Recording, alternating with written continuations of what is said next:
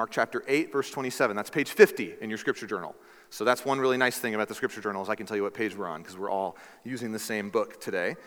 Uh, you're going to have plenty of time to get there, and I'm going to ask that you hold your place with your thumb or your finger. Looking at that is actually going to be the last thing that we're going to do together this morning. Um, so we're going to start today in the book of Mark. We've been talking about doing this for a while. The last big book that we worked through together was Exodus. You guys may remember we wrapped that up, I think, mid March of this year. And then we took some time to do sort of an oversight series on what does it mean to follow Jesus, to redefine and re understand what discipleship meant to Jesus, what it meant to his first disciples, who we can better understand kind of as apprentices. And how does that translate to us? Because a lot of us have experienced some holes in the discipleship model that we've worked through in our own lives. And so we've talked about following Jesus, learning from him, becoming like him, doing what he did in our community. Uh, and I think the very best way, probably, to orient ourselves around his person and the works that he did is to simply read one of the four accounts that's given in the New Testament of Jesus' life and times. So that's what we're going to do in Mark. We're going to begin the book of Mark today, and it's going to be a pretty long journey for us. Now, if you're like me, when I say a journey, maybe that sounds exciting to you. I'm sort of in the minority in that I really enjoy the traveling process. I like road trips, I like gas stations, I like airports, I like airplanes. I like them less after the pandemic. I don't know if that happened to you. I don't know if they've like shrunk the seats when we all weren't on the airplanes, but it feels smaller to me now than it used to. But I still think it's fun. It's fun to go new places, it's fun to mess with time zones and all that stuff. It doesn't always work out that way, right? I'm an optimist in my family. I often get excited about things that don't end up being very fun. Uh, and then I have this sort of existential moment of like, is anything real? Like, is anything ever going to be good again? My wife, on the other hand, is, is more of a realist and tends to get essentially what she expected, and she helps me in that way. When I was in college, I took a lot of road trips. Back when I didn't need a lot of sleep, when I could just survive on Fritos and canned soda. And so, one of those trips, I went to the Grand Canyon, drove all the way from Dallas. My friends and I didn't rent a single hotel room. There were four of us in the car, and we rotated shifts of driving and sleeping. And that's all we did the whole time. And that's not safe, and you shouldn't do it. And God protected us. But we made it all the way to the Grand Canyon and back to Dallas, Texas in like four days. And I can't remember any of it because I was delirious. But it was cool. I have pictures. Um, I took some road trips to Colorado. One of those trips, my wife and I got engaged. Um, and right after Andy and I were married, we made the decision to drive from the Dallas area where we lived east to Gulf Shores, Alabama for our honeymoon. And that was a really long drive. You just get on I 10 and you go east and you don't stop until you get to the beach. Um, and it wasn't long because Andy was there. That was the only good part of the drive. The thing that made the drive worse than it had to be is I had a bright idea of how I was going to help make this journey really fun. I had this big plan. I thought about it weeks in advance. I was going to share with my new wife a thing that I really enjoyed doing myself, which is listening to narrative fiction books read aloud. And so I chose Herman Melville's epic classic, Moby Dick, for the drive to the beach and back. I don't know, I thought there's the ocean, right? It's as close as I'm going to get to the salt and the waves, and maybe I can connect with Captain Ahab and Ishmael and Starbuck and Queequeg. But the trip about this was the audio recording that I got, I didn't want to pay for one, so I got one on Spotify, and the only one Spotify had, and I haven't checked, maybe this is still the case, the only one Spotify had, had the author, or excuse me, the narrator read Captain Ahab's voice, which half the book is him talking. He read that guy's voice just like the pirate from SpongeBob SquarePants. You guys know what I'm talking about? Are you ready, kids? That was Captain Ahab. Every time he climbs to the prow of the boat and swears at the ocean and the sky and the whale. And I just kept asking Andy, can you believe that this is happening? She got really sick of it really fast. She put her own headphones in in the car. Um, so, anyway, I, it wasn't the same person, but it sounded similar. And it made that trip longer and longer, but I felt committed. I had read a lot of the narrative classics. I thought, I'm going to read Moby Dick.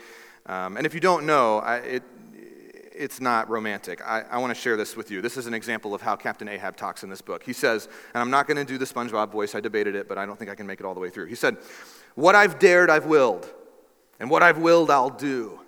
They think me mad, Starbuck does, but I'm demoniac. I am madness maddened, that wild madness that's only calm to comprehend itself. The prophecy was that I should be dismembered, and I, I lost this leg, but I now prophesy that I will dismember my dismemberer. It's pure romance, right? There's nothing that sets the honeymoon mood like being jarred awake by Captain Ahab swearing at a giant whale as you lay in the beach, uh, on, in the sun on the beach with your new wife. That didn't uh, work well for my wife. But you know what? We made it. We, have, we celebrate nine years on Wednesday. That feels exciting to us. And so we, you get through these kinds of things. But road trips are like that. Flights are like that. Things go wrong. The charger in the back of the seat in front of you doesn't work, right? Your flight is delayed. You run out of gas. You get a flat tire. Somebody gets sick, or they have to stop and go to the bathroom too many times. And so when I tell you today that we're beginning a long journey, it's understandable if some of us begin to think, how long is this going to take? And I've gotten this before as a pastor, just a little bit of pushback now and again on how long we sometimes take to work through books of the Bible. What I want you to understand is if things go the way that we plan, the book of Mark should take us right at three years to finish. Now, here's why I think that's cool. you may go, oh, I'm going to be so sick of Jesus by then. I don't think so, okay? I've known him for a while. I think you're probably going to keep liking him. He's amazing. But the three years that it will take us to journey through this book will be similar to the three years that the disciples actually spent with Jesus. The course of time that the book of Mark covers, because it doesn't include a genealogy, nor does it include the Luke um, birth story, the Christmas story, the book of Mark, from chapter 1 to the end of chapter 16, covers about three years of Jesus with his disciples. And I think that as we walk with Jesus and we walk with his disciples, we're going to realize how immersive this experience was for these men, which then challenges us because they end up betraying him. They turn their backs on him. When they have an opportunity to stand up, they fall down instead. And I feel that, I expect, based on the study and the preparation that I've done, that as we get to those dramatic points in the story, it's going to feel more real to you. I don't want to race through this like a textbook. I want to live in Mark with you guys, and I want to do it for the next three years. So we will likely wrap up Mark sometime in late 2025. That's the plan right now. Um, and unlike a road trip, unlike a long journey by plane back to Texas or the Midwest or wherever you're from, this journey is more important than the destination. The end of Mark is not more important than the beginning. Every story about Jesus that comes to us from the book of Mark is intended to communicate something real to us about a real person who really lived and really was God and really did die and then really lived again after that. Jesus wasn't just a great teacher, and he wasn't only representing God as a prophet. He was himself God in the flesh, and he did things that nobody else could do and has never done since. So I hope that's exciting to you. When we worked through our paradigm of how spiritual formation works, I explained to you that I think many modern churches have overemphasized and spent too much time probably in the epistles as compared to the gospels. And I want to help counterbalance that. I think we're going to be able to do that as a church and really interact with Jesus for an extended period of time. As we work forward, interspersed with these sort of four to eight week chunks of the book of Mark, will be topical series that will introduce spiritual practices. So we're not changing any of that. I told you we were going to go there this fall. We're going to probably wait until after our soft opening in September to begin the first of those practices, just so there's continuity as we move between campuses. But we're going to work through things like silence and solitude as disciplines. We're going to talk about prayer we're going to talk about things like dealing with your past, um, how to grapple with your family of origin, how to understand if God's put a specific calling on your life or the gifts that He's given you as a member of His body. And I think you'll find that the interplay between Mark's account of Jesus' life and death and resurrection, the interplay between that and the practices uh, will, will be some of the best soil, maybe, that you've ever had to prepare yourself to follow Jesus, to actually do what Jesus actually said to do. So that's where we're headed. Um, you're going to want to hang on to that Mark Scripture Journal for a while. And I know some of you guys were still getting yours in your hands when I said this earlier, but please put your name in it, maybe an email, maybe a phone number, so we can get it back to you. Uh, we want to make sure that you get that. So here's what I want to do today, okay? I know we have kids in the room. I appreciate you guys being patient about that. I'm glad. I grew up sitting through services as a child, and it was an important part of my formation, so I'm taking that into account. And I want to move relatively quickly. I just want to share with you three, what I'm going to call motifs.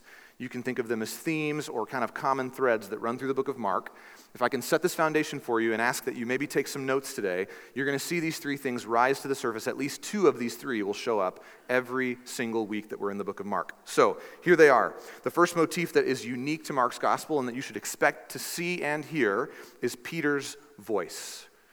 The voice of the disciple and eventual apostle Peter. Peter, son of Jonas, Simon Peter, Peter who was called Cephas uh, meaning rock. Jesus gave him that name and then later uses a turn of phrase about building his church on that rock. The second is the presence of human longing. This will appear again and again. Almost every time Jesus encounters people, especially in the first half of Mark, they come to him with a question.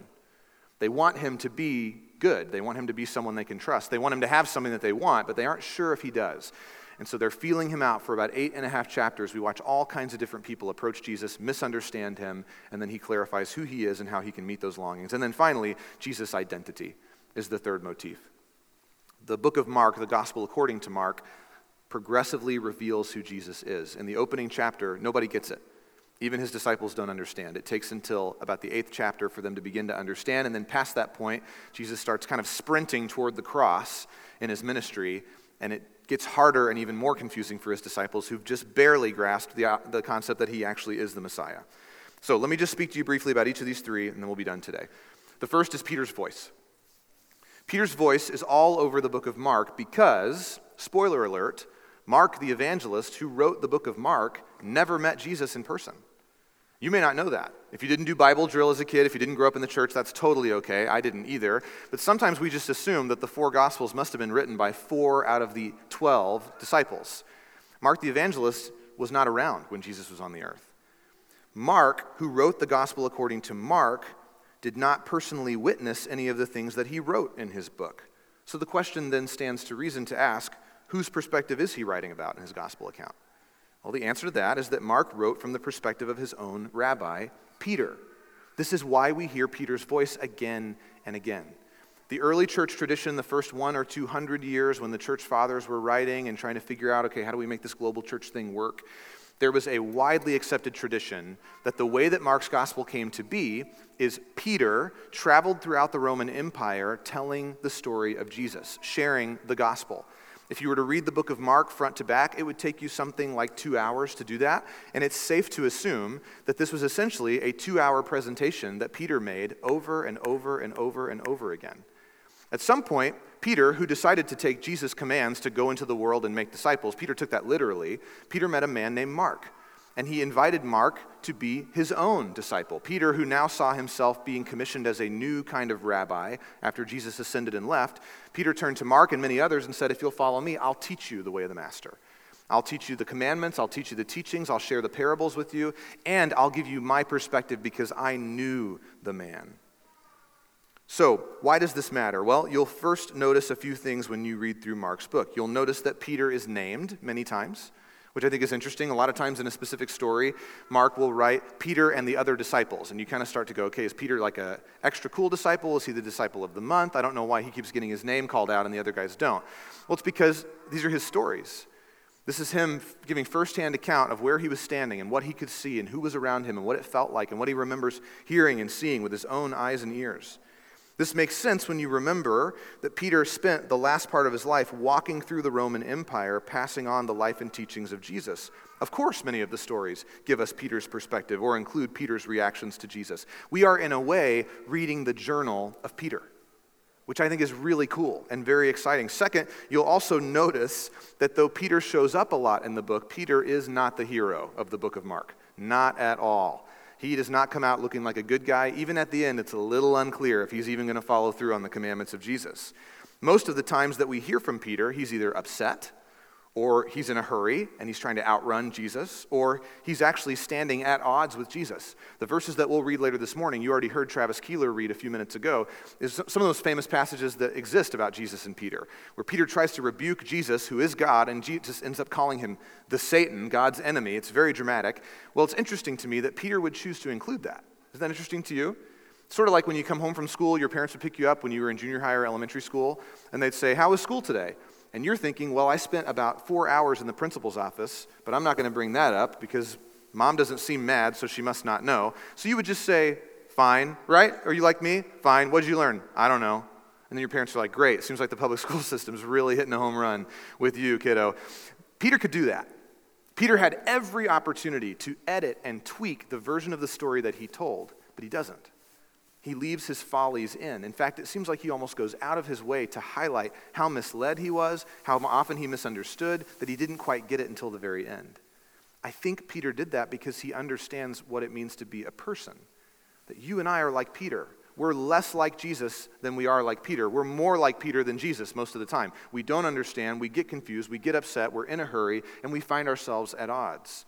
And I think what Peter wants us to understand is that if Peter can be saved and used by God, than anybody can.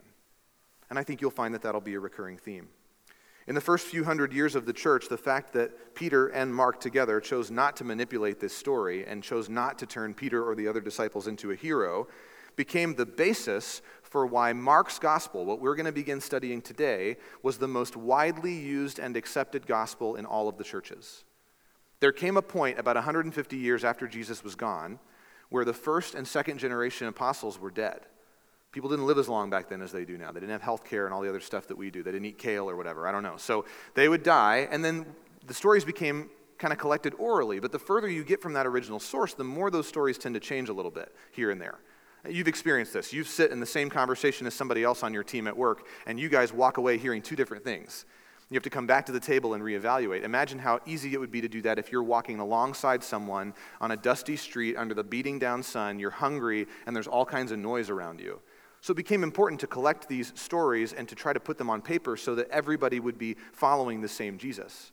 Mark's gospel was the first one to be accepted to do that because it seemed to corroborate so well with the oral tradition that surrounded the life and times of Jesus.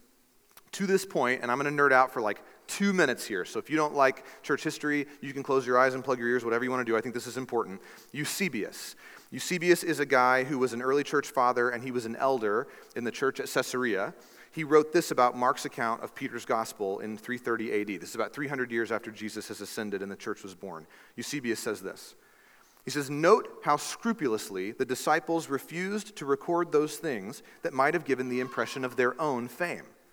Notice how they handed down in writing numerous slanders against themselves to unforgetting ages and accusations of sins which no one in later years would have ever known about unless hearing it in their own voice.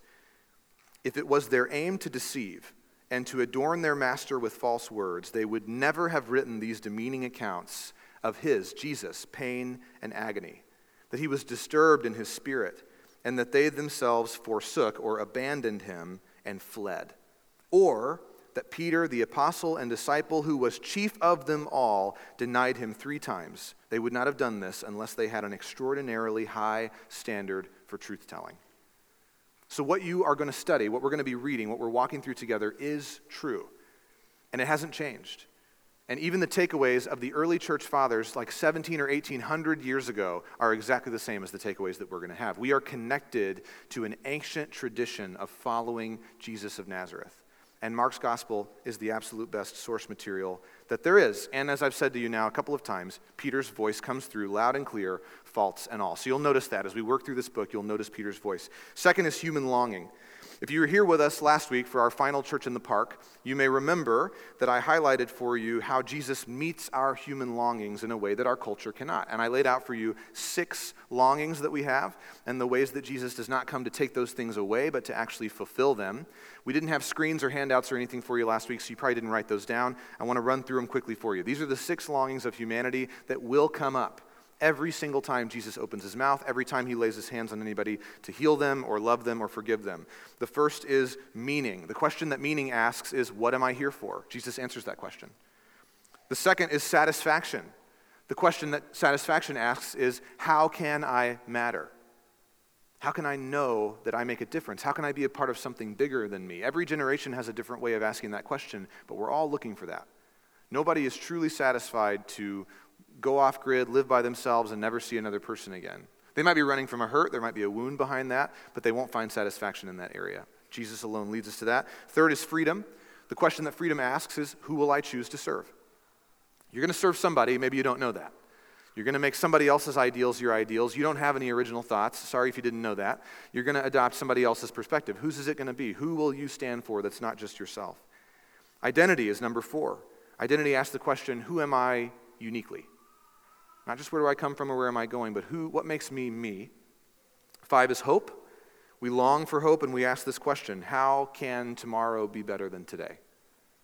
What choices can I make? How can I make decisions that would contribute to that? Or what other things will happen to me that will make tomorrow better or worse? Where do I put my hope and do I even have hope? And then finally, six is justice. And justice asks the question Will good triumph over evil? These six longings are the same things that every human heart and mind has wanted since the beginning of time. And we had them when things were good with God at the beginning, but then we broke that relationship, and we've been spending the thousands and thousands of years since then trying to replace what God gave us freely. Jesus comes onto the scene and he answers these six questions and he communicates the fulfillment of these six things. Jesus' agenda is not to remove these things from you, contrary to what may be popular belief but to give them to you in their fullest and most real forms. And so every week we will see Jesus speak to these six things. We'll see him interact with them, at least one of these longings. And this will really be where the rubber meets the road for a lot of us. And then part three, the third theme, the third motif is Jesus' identity. We will discuss this in a lot greater detail next week, but I want you to know that a motif through the book of Mark is what theologians would call progressive revelation of Jesus Christ. The progressive revealing, the slow, steady process of Jesus pulling the curtain back on who he really is and what he's really here to do. All that means is as we journey with Peter and the other 11 disciples around Judea with Jesus through the book of Mark, we start out with no idea who Jesus is. Now, you and I would argue we know who Jesus is. We obviously think enough of him that we put his name on a banner that's behind me every week that I preach. But if you can try to suspend your disbelief for a minute and really enter into fresh next week, try to understand if I knew nothing about Christ, that the story that Mark tells is sufficient to move you from knowing that Jesus is nobody to now you know that he's at least a rabbi. Then you move from agreeing that, okay, he's a rabbi to now maybe he really is divine. And then you finally move from agreeing that he could be the Son of God to understanding that he holds the office of Messiah. And that's the hardest one because if Jesus is the Messiah, that means that you need to be set free from something and he came to do that for you. That's where things get really personal. So we're not going to jump all the way there. We're not going to try to get you there in 20 minutes and 15 Bible verses. We're going to take a long time to go with Jesus and let Him show us who He is at the pace that He chooses to reveal that. So if you're here today and you've already made your mind up that Jesus is who He says He is, then great. This will be a lot of fun. This will serve to reinforce and introduce you and reintroduce you to who Jesus really is and what he really said and what he really stands for. And we're going to preach the whole thing, every verse the easy parts, the ones that you've heard a million times, and maybe some stories that you didn't even know were in here. We're going to attack them head on. We're going to let them speak to us about who Jesus is, and we're going to try to model our life after him. But if you're not sure, if you're unconvinced of who Jesus is, you think he was maybe bare minimum a historical figure, but you're not so sure about the rabbi thing or the God thing or even the Messiah thing, then that's okay. The gospel, according to Peter, as written down by Mark the evangelist, is designed for people just like you. Not to change your mind, not to just convince you, but to present you with evidence that demands a verdict. Even if you feel convinced that Jesus is a hoax or maybe that he's only a good teacher, I think that you are in the right place. This series is as much for those of us who are not convinced that Jesus is God as it is for those of us who are. And so if you're here and, and you're a Christian, a follower of Jesus, and you have a spouse, a coworker, a friend, somebody who's gotten really, really close to beginning to ask questions about Jesus but isn't quite sure how to do that, and maybe you're not in a position where you feel that you have the time or the resources or the expertise to walk them through the scriptures, this would be a fabulous beginning point for someone like that. I would love to know that half the people in the room every week really don't think Jesus is real, and maybe they have a big, mean scowl on their face, and they're just here to disprove me. That's fine. I was a youth minister for a long time, so I can handle that attitude, okay? I would love to know that people are giving us an opportunity, and this is my commitment to you. My promise is that every week we will consider and speak to everybody in the room, and that we will do that without calling anybody out or playing any kind of gotcha games with people's ideologies or perspectives. My objective is to just simply get people to take Jesus seriously for long enough for him to begin to work, and I think that he will. So, I want to land the plane today by looking at Mark chapter 8. You've had your finger there for a long time, it's probably numb by now. Uh, we're going to look at verses 27 through 38, what Travis read to us. And what I want you to understand is, as we look at this, I'm sharing with you the climax. This is the pinnacle of the whole book. Mark is shaped like a triangle. And beginning in chapter 1, verse 1, it's an uphill working where Jesus is slowly revealing who he is. And then we get to Mark chapter 8, and there's this incredible encounter with, you guessed it, Peter. And then everything after that is the downhill run into Jesus' crucifixion, resurrection, and the beginning of the church. So I'm spoiling this for you you know that it's probably going to be 18 months before we get to Mark 8, right? So you won't even remember what I'm going to say today. That's fine with me, that's fine with you. But I want you to see this moment, and I want you to understand that this is what we're working towards until we get there. Listen to this in verse 27 of Mark 8. Jesus went on with his disciples to the villages of Caesarea Philippi. And on the way, he asked his disciples a question. So they're walking, just walking on the, on the dirt road. Who do people say that I am? Now, at this point, the disciples have been in lots of big crowds with Jesus, sometimes thousands of people at once. And they're hearing rumors. They're hearing probably from their family members that are writing them letters or that are coming out to see Jesus and bump into Andrew and Peter that they haven't seen in a few months since they left the boat and followed Jesus. So Jesus knows these guys have been hearing a lot of perspectives from different people who probably don't just come right up to Jesus and tell him, We think you're fake, or we think you're Elijah, or we think you're a reincarnation of whoever from the Old Testament. So Jesus asks the question, and they answer him. They say, well, we've heard some people say that you might be John the Baptist, which that'll make sense next week. We'll talk a little bit about John the Baptist. You'll understand John was dead by this point, so it makes sense that people might have thought that Jesus was him reincarnated. Others, people, others say Elijah. These are probably really good Jewish people who understand the Old Testament, the Torah, the Tanakh, and they think that they're waiting for the reincarnation of Elijah to usher in the end of times. And other people say that you might be one of the prophets. And then Jesus asked them collectively. He turns to them and he says, But who do you say that I am? Now, this is the big test. This is the moment where they have seen Jesus do miracles, multiply bread, heal the sick, cast out demons, speak with authority, quote the Old Testament, and say that it was about him. He's claimed to be God. He's taught them that that's what he's here to do. And this is the moment where he turns and asks, Did you get it? All of those times, did it connect? And did you understand? And Peter steps up and says, You are the Christ. You're the Messiah. You're the one who came to save the world to set things right, to fix what's broken, to put everything back how it was before sin entered into the picture.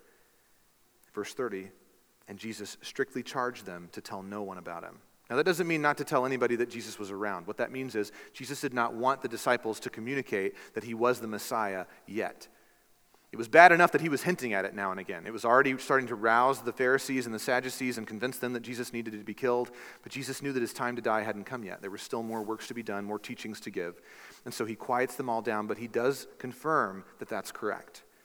Then he began to teach them as they're still walking. He's saying, Okay, you know who I am now. If I'm the Messiah, the Son of Man, Peter remembers it happening this way. Jesus began to teach them that the Son of Man had to suffer many things that he had to be rejected by the elders and the chief priests of Israel and even the scribes, and that he would be killed. But then after three days, he would rise again. And he said this plainly. So Peter remembers this was one time when everybody should have got it, and we didn't get it.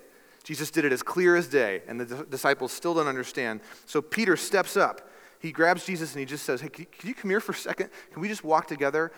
You can't say stuff like this. You can't go around telling people that you're going to be rejected. You can't tell these disciples that you're going to die. We don't know exactly why Peter rebukes him. I think, because this is from Peter's perspective, and many commentaries would agree with this idea, that Peter still finds Jesus' gospel offensive. He hasn't quite gotten on board with the idea that this is a countercultural, spiritually revolutionary concept. It's not that Peter's upset that Jesus is going to die and he's going to miss him. That's oftentimes how this story is told. Peter is saying to Jesus, Don't talk like that. That's not your place. You're a rabbi. Be a good rabbi. What does Jesus say? Jesus turns to him and he looks and sees the disciples and he rebukes Peter, which means he didn't speak softly. He was nice and loud and clear. And he said, You need to get behind me, Satan. You need to get behind me, enemy. You are not doing what I'm here to do. You're setting your mind not on the things of God, but on the things of man instead. Jesus is communicating, he's implying. It doesn't matter if people don't like me, it doesn't matter if I have to die, it doesn't matter if I don't have some awesome kingdom established on the earth by the time that I'm done. I know what I'm here to do, and your mind is on the wrong things. And then he calls the crowd to him. So there's probably this big vanguard of people that are either way out front or way behind him that allow Jesus to work with just his 12 disciples, his Talmidim. And then Jesus calls everybody in and he stops and he does this teaching. He says, If anybody would come after me, so here's the deal, right? I just told you guys I'm the Son of God. I'm going to die. This is my destiny. If you want to be a part of what I'm doing, here's what it takes deny yourself, denounce yourself publicly. Like, renounce, like, disown your idea of who you are. Be done with it. And then take up your cross, and then you'll need to follow me. For whoever would save his life will lose it, but whoever loses his life for my sake and the gospel's sake will save it. He is directly speaking to Peter's concerns. He's saying, Peter, I love you, but here you go. You decided to open your mouth, so you get to be today's uh, object lesson. If you want to save your life, like Peter's trying to get me to save mine and his, you're going to end up losing it anyway. It's a losing fight. But if instead you lean into that reality, that it's got to go somewhere, and you spend it on the right things, then you won't lose what matters. This amazing teaching in Jesus' life. He goes on to say, What does it profit a man if he were to gain the whole world and lose his soul? He's looking at Peter, you guys. He's going, Peter, what would it look be like if I gave up all this ministry and everything I came to do just to make people more comfortable with me? Is that really what you want, Peter? Would that really benefit us as a group? Is that really what we're doing, what we're here to teach, what we're here to do? And I believe that Peter slowly begins to understand that he's been pretty far out of line. Jesus goes on and says, Whoever is ashamed of me and of my words among this adulterous and sinful generation, of him will the Son of Man also be ashamed when he comes in the glory of his Father with his holy angels. Church, I believe that these words were burned into Peter's mind and probably even more so than Jesus' prophecy that Peter would deny him three times before the uh, rooster crowed that morning that Jesus was crucified, I believe that these words were what were in Peter's head, what drove him deeper and deeper into his shame, because Jesus says to Peter, When you deny me, Peter, you're going to deny me. And when you do that, when you are ashamed of me and my words in this adulterous and sinful generation, then I'm ashamed of you. And I think that's why it is so shocking to Peter when Jesus pulls him back in after his resurrection and says, I'm not done with you yet. Along with Peter's perspective and personal journey with Jesus, and in addition to the six longings of the human heart, every week before we get to Mark 8, we'll be working uphill toward the verses that we just read. And every week after, we'll progress forward out of those verses. This is the moment of the gospel according to Mark. God willing, by the time we get to these verses sometime next summer or in early 2024, you'll be as inspired by those verses as Peter and the rest of the apprentices were. In its context, it's electric. I mean, it's to throw back to Captain Ahab and the whale. This is the moment when Jesus climbs to the front of the boat and says, I vow to dismember my dismemberer. The great prophecy of Genesis 3 that Jesus would come to crush the head of the snake, but that it would bite his heel. That's the idea, and it's all happening right here in real time. So, why do we need Mark's gospel? We need Mark's gospel because we need Jesus' teachings desperately, more than anything else. We need them straight, we need them uncut, we need them unfiltered, and we need them frequently. We need to study the word of Jesus and the works of Jesus together, and we need to be instructed in the way of Jesus so that you and I can learn new stories to replace the ones our culture has handed us. We need stories that are not just compelling, but that are true and that are worth staking our lives on. The teachings of Jesus are sufficient for apprenticeship. And at True North Church, it's all about Jesus, so a book like Mark is right on target for who we are and what we're all about. So, this is the invitation. Come along with Peter and the other apprentices of Jesus and bring your longings. Bring the questions that you have about your identity and your freedom and hope and justice in the world. Jesus has an answer, a clear answer for you. You can bring the longings that you think are already being met and even the ones that you're still looking for something to fulfill. And as you go, you will find out who Jesus really is.